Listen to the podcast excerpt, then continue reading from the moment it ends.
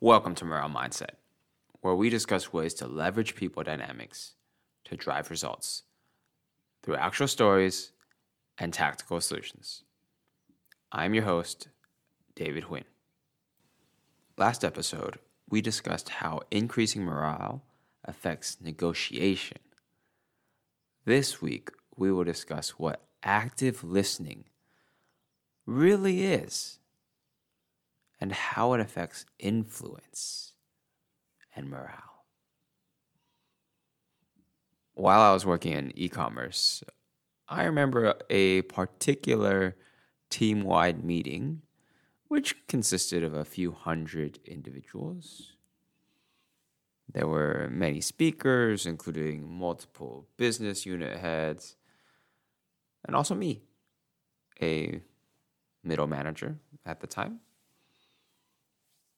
As the business unit heads were speaking, many team members were working away on their laptops until eventually one of the business unit heads flexed their power and said, "Everyone close your laptops." To which there was reluctant compliance. But then the team members began sending messages and emails on their phones, and still were not paying attention. When it was my turn to speak, I walked to the front of the room, making eye contact with everyone I could on my way up. Once I reached the front of the room, I did not start speaking. Instead, I waited a few seconds until I had everyone's attention. The presentation followed smoothly afterwards. The fact that I was given everyone's full attention was partly due to standard presentation tactics like making eye contact and pausing. However, not shown on stage is all of the work that goes into building morale behind the scenes. In season 1, we said that the individual with the most influence is not necessarily the person with the highest title, the most seniority, nor the most talented. But this is the individual in the room who everyone stops and listens to. This individual receives the full attention of everyone else because they have built strong morale with everyone else. We have previously discussed how time and attention are two tools for us to increase morale. Over the next several episodes, we'll dive deeper into increasing morale to drive influence. Today, we will start with active listening. What does it really mean to listen to someone? Listening is just the action of processing sounds, but I think what most people mean is, do we understand the meaning of the words coming out of their mouth?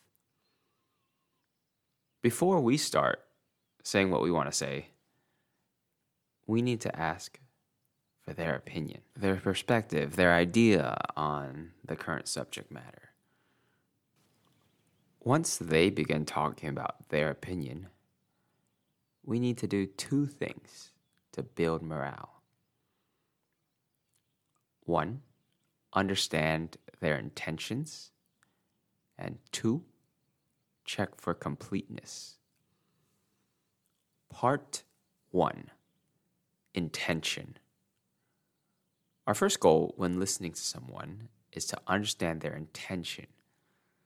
Someone on the team might say that they need task management software. If we take this at face value, our options are yes, let's get task management software, or no, that's a terrible idea.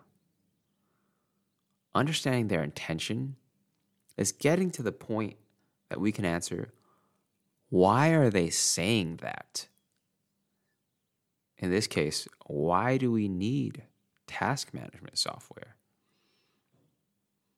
After we understand their overall intent, we can get more granularity by understanding their exact points. Once we believe we have understood their points, we should summarize the points and confirm our understanding. Confirming our understanding means rephrasing their key points and then asking, is my understanding correct? If it is correct, that's great. We can go on to the next step. But if it's not correct, we should allow them to correct us so that we do fully understand their intent. So to understand their intent, we need to be able to know why they said what they did and be able to explicitly confirm the intent and underlying points. Part 2. Completeness.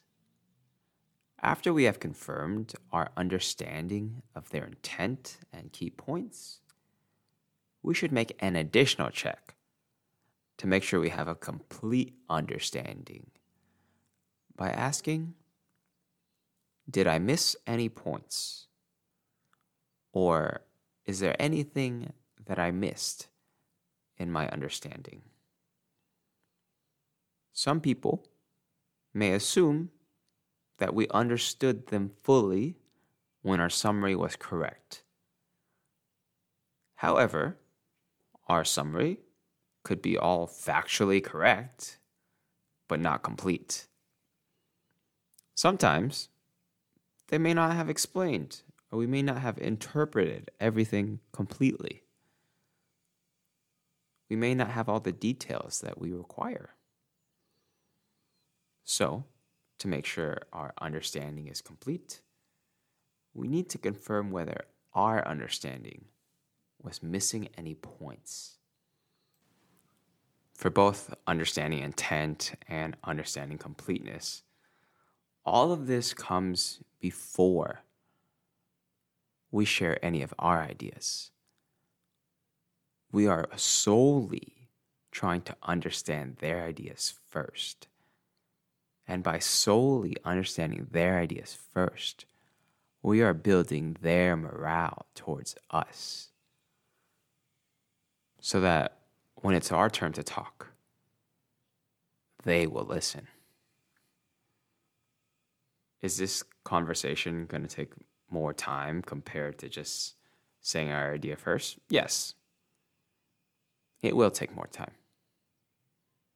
But this invested time builds influence. The more keenly we listen to other people, the more keenly they will listen to us. If you can relate to this episode, disagree completely, or would like to hear more about any particular topics, I would love to hear from you. Email over any comments, questions, advice, or criticisms to david@moralemindset.com.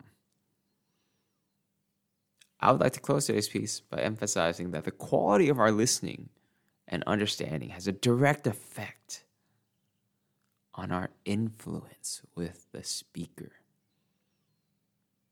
Today's episode discussed increasing morale and influence through first listening. Next episode, we will discuss how to further increase morale and influence by sharing our ideas.